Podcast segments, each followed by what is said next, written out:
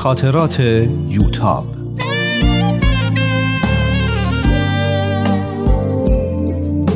اثری از روحیه فنایان.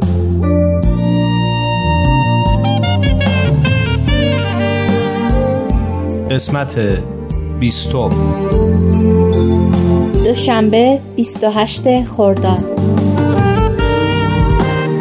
امروز صبح که بیدار شدم تا مدتی به اون چه تو این چند ماهه واسم پیش اومده فکر می کردم. یادم افتاد که خیلی وقت خاطرات ننوشتم.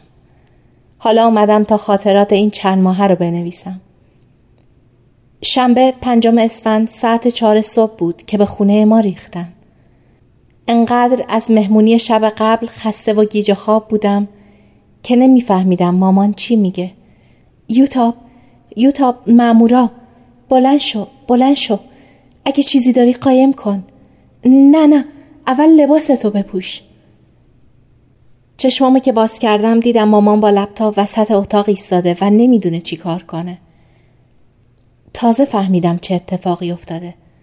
تنها چیزی که به فکرم رسید این بود که دفتر خاطراتم رو نجات بدم. اون رو در فضایی که بین کتابخونه و دیوار اتاقم بود فرو کردم. صدای پدر می اومد که پشت آیفون با کسی حرف می‌زد.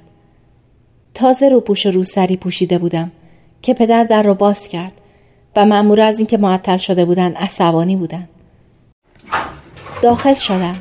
چهار نفر بودن و همه اسلحه داشتند. به اختیار گفتم صبح خیر. یکی از اونا که ظاهرا رئیس بقیه بود جواب داد سلام علیک یوتاب خسروی شما هستین؟ بله ما حکم جلب شما را داریم. آماده شیم بریم. همینطور که این یکی با من حرف می‌زد بقیه خونه رو میگشتن و به هم میریختن. پدر پرسید جرم دختر من چیه؟ کسی به اون جوابی نداد. آخه شما به چه جرمی می‌خواین دختر منو ببرین؟ دختر من مریضه تحت نظر پزشکه. یه بیماری خیلی خاص داره. یه نامه برای دادستانی بنویسین. همه می‌دونستیم که این حرفا فایده ای نداره. پرسیدم می‌تونم وسایل شخصیم رو بردارم؟ حوله و مسواک و اینجور چیزا. با تعجب نگاهم کرد. شما سابقه دارین؟ قبلا هم دستگیر شدین؟ پدر نگاه تندی به من کرد و جواب داد. نه فیلم زیاد می‌بینه. ممور بیچاره نمی‌دونست که شرح این ماجرا رو بارها از قوم و خیش و دوست آشنا شنیدم. یه وسایل مختصری می‌تونیم بردارین. مامان داشت دست و پاش میلرزید. داروات یادت نره. هرچی دارو لازم داریم بردارین. کتابام چی؟ اوقاتش تلخ شد. خانم پیکنیک که نمی‌خوایم بیان. فقط وسایل خیلی لازم. چشم. یکی از معمورین با کیس کامپیوتر سهراب و سیدیایی که برداشته بود اومد. پدرم اعتراض کرد. سیدیا رو کجا می‌برین؟ پس میدیم. یه بررسی می‌کنیم بعد بهتون پس میدیم. همه این وسایل رو بیایم بعدا تحویل بگیریم یکی از مامورین با لپتاپ از اتاقم بیرون اومد. تمام کتابامو برداشتن. اینا کتابای درسی منه. اینا رو برای چی می‌برین؟ من اینا رو لازم دارم. کسی جوابی به من نداد. سهراب هم با رنگ پریده و موهای پریشون ایستاده بود و تماشا می‌کرد. هنوز گیج بودم. مامان یه ساک کوچیک آورد. وسایلت رو بذارین تو.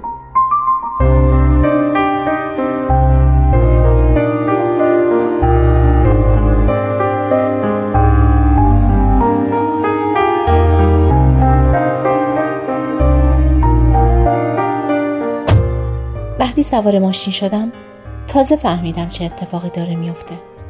داشتن منو میبردن. دستگیر شده بودم. مثل این بود که یک دفعه زمین زیر پام خالی شده باشه. احساس سرگیجه داشتم. چشمامو بستم و شروع کردم زیر لب دعا خوندن.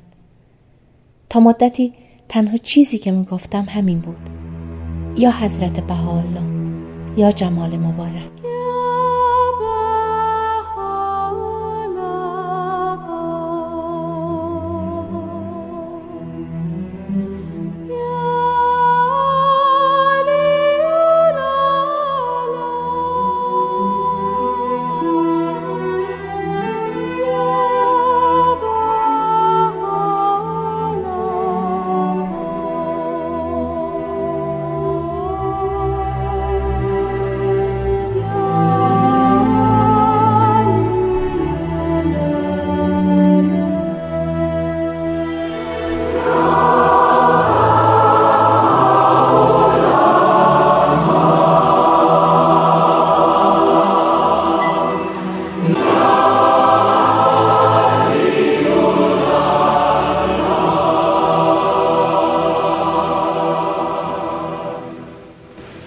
قوت قدرت پیدا کردم.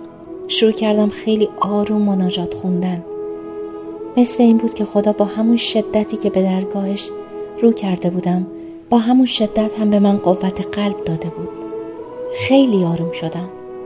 احساس می کردم هیچکی نمی‌تونه آسیبی به من برسونه. برای همه چی آماده بودم. اما نگران مامان و بابا ساسان بودم.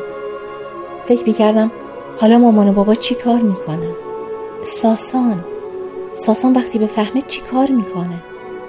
می‌دونستم چقدر کم طاقته آرزو می‌کردم مامان و بابا کنارش باشن و به اون دلداری بدن.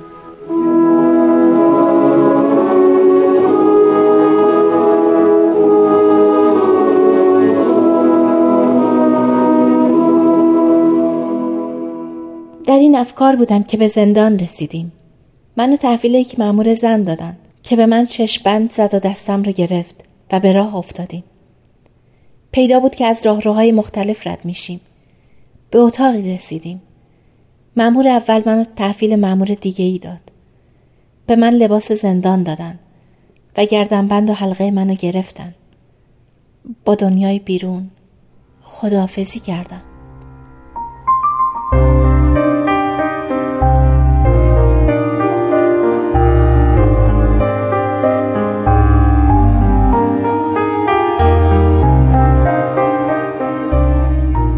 این آغاز دو ماه بازجویی بود.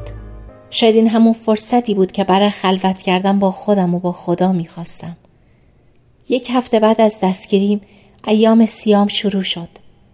اما ساسان به من گفته بود که نباید روزه بگیرم.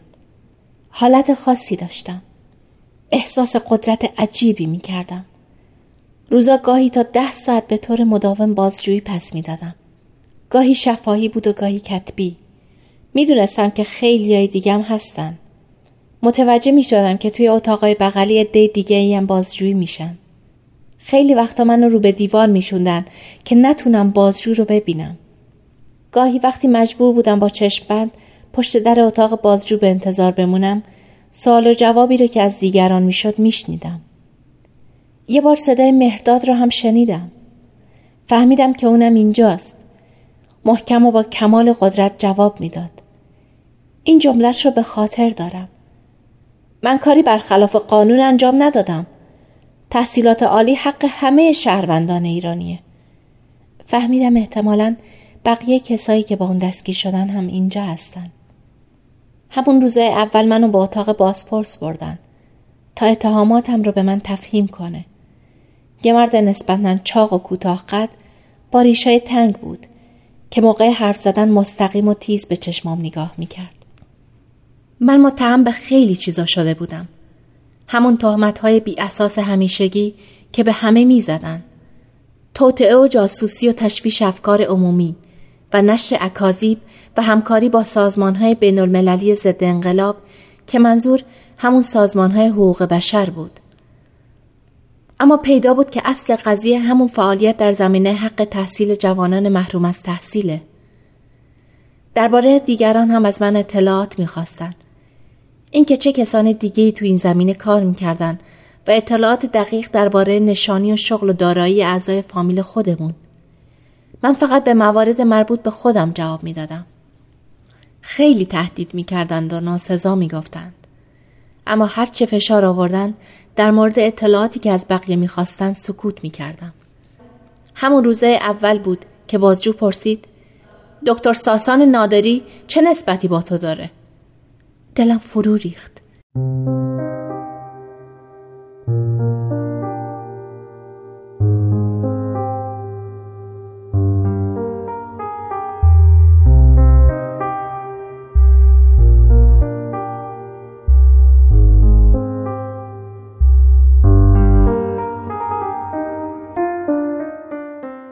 با خودم فکر کردم که جریان ساسان رو می‌دونن. نکنه اون هم گرفته باشن. می‌دونستم که گاهی از این کارا می‌کنن تا کسی رو که زندانیه تحت فشار بذارن. فکر کردم کافی ساسان رو بگیرن. اگه بخوان اونو شکنجه کنن من هرچی بخوان به اونا میگم. اما نه. نباید همچی اتفاقی بیفته. نباید نقطه ضعف منو بفهمن. ما با هم نامزد بودیم. چرا میگی بودیم؟ نامزد هستیم. بالاخره نامزد هستین یا بودین؟ قبل از دستگیری من نامزد بودیم. یعنی حالا نیستیم. حالا رو نمی‌دونم. خبری ازش ندارم. اونم خبری از من نداره. باید خودم رو بی تفاوت نشون می‌دادم. دکتر نادری آلمان تحصیل کرده؟ بله. خوشحال بودم که ساسان آمریکا یا انگلیس یا جایی که نسبت به اون حساسیت داشتن تحصیل نکرده بود. چون ممکن بود همین رو سنت جاسوس بودن ما بدونن. دکتر نادری هم بهاییه؟ نه. ولی خبر داریم که بهایی شده. با تعجب نگاش کردم. اما بلافاصله فهمیدم که فقط می‌خواد از من حرف بکشه. بی خود انکار نکن. اگه بهایی نشده برای چی گردن بنده طلا گردنش میندازه؟ فقط گیج نگاش کردم. منظورش رو نمیفهمیدم. گیجی من رو دید و اضافه کرد. مرد مسلمون که از زیورالات طلا استفاده نمی‌کنه. دکتر نادری خارج از کشور زندگی کرده. لابد این چیزا رو نمی‌دونه. پسر حاج آقا نادری نمی‌دونه. دست فردار خانوم راستش رو بگو. دارم راستش رو میگم. تا جایی که من خبر دارم بهایی نیست. پس چطور می‌خواست با یه دختر بهایی عروسی کنه؟ این می‌خواستی که گفت خیلی برام دردناک بود. اما نباید راه ناراحت کردن منو می‌فهمید. نمی‌دونم. تو رو از کجا میشناخت؟ بیمارش بودم. فقط همین؟ برای همین می‌خواست تو رو بگیره؟ سکوت کرده بودم. نمی‌دونستم چی می‌خواد بگه. اما هرچی بود چیز خوبی نبود.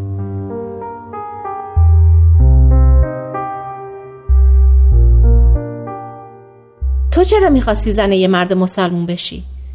ایشون از من خواستگاری کرد و منم قبول کردم. تو دین ما منعی در این باره وجود نداره.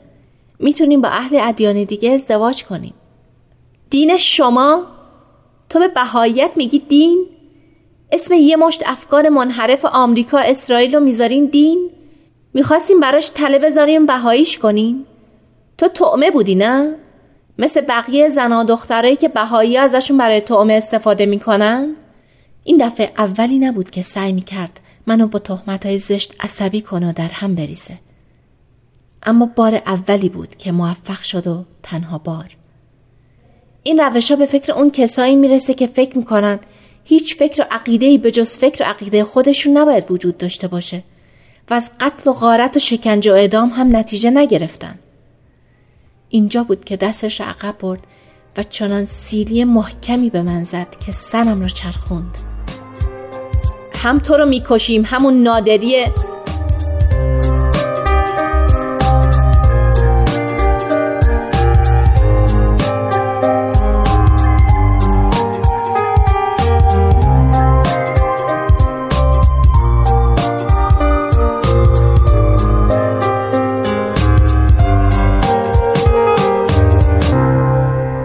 تا 20 دقیقه فقط فریاد می‌کشید و توهین و فحاشی می‌کرد. سعی می کردم نشنوم و به اون چه که میگه فکر نکنم. احساس می کردم صورتم ورم کرده. تا اون موقع نمی‌دونستم کتک خوردن چه احساس خاری و ذلتی به آدم میده. چون تا اون موقع کتک نخورده بودم. به دایی فرید فکر کردم و به همه اونایی که تو دهه های قبل تو زندان کتک میخوردند و شکنجه می‌شدند. حالا معنی وحشتی رو که تو نگاه دایی فرید بود میفهمیدم. حالا میفهمیدم چرا انقدر نگران رخ بود. اون شب از فکر و خیال خوابم نمی برد این بار دیگه واقعا نگران شده بودم. نکنه ساسان را گرفتن.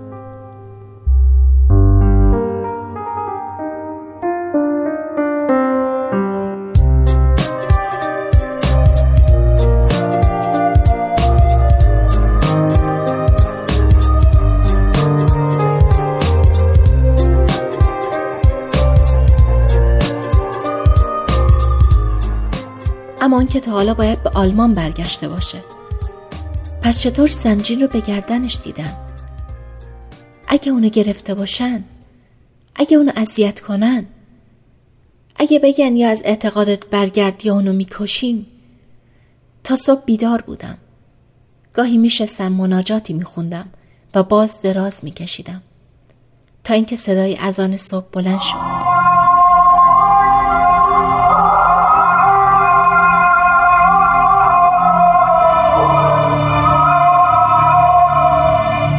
صدای معزن احساس عجیبی تو من ایجاد کرد حس می کردم دیگه تنها نیستم مامان و بابا و سهراب را کنار خودم می دیدم یه حالت روحی خاص بود شاید یکی از روزایی بود که اونا تو خونه واسم دعا می خوندن. ماما میگه بارها صبحهای زود که برام راه احمد میخونده پدر و سهراب هم بیدار می شدن و در کنارش دعا می خوندن. حس خاصی پیدا کردم. مثل کسی که از بالای یک کوه بلند به همه چیز نگاه می‌کنه. به نظرم همه چیز بی اهمیت اومد. مهم نبود که منو بکشن یا زنده بذارن. این فقط جسم ما بود. کسی دستش به روح ما نمی رسید. روحمون مال خودمون بود.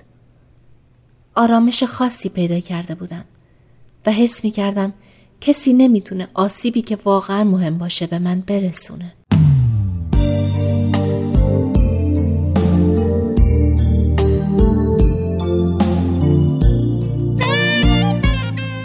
با یوتاب در قسمت بعد همراه باشید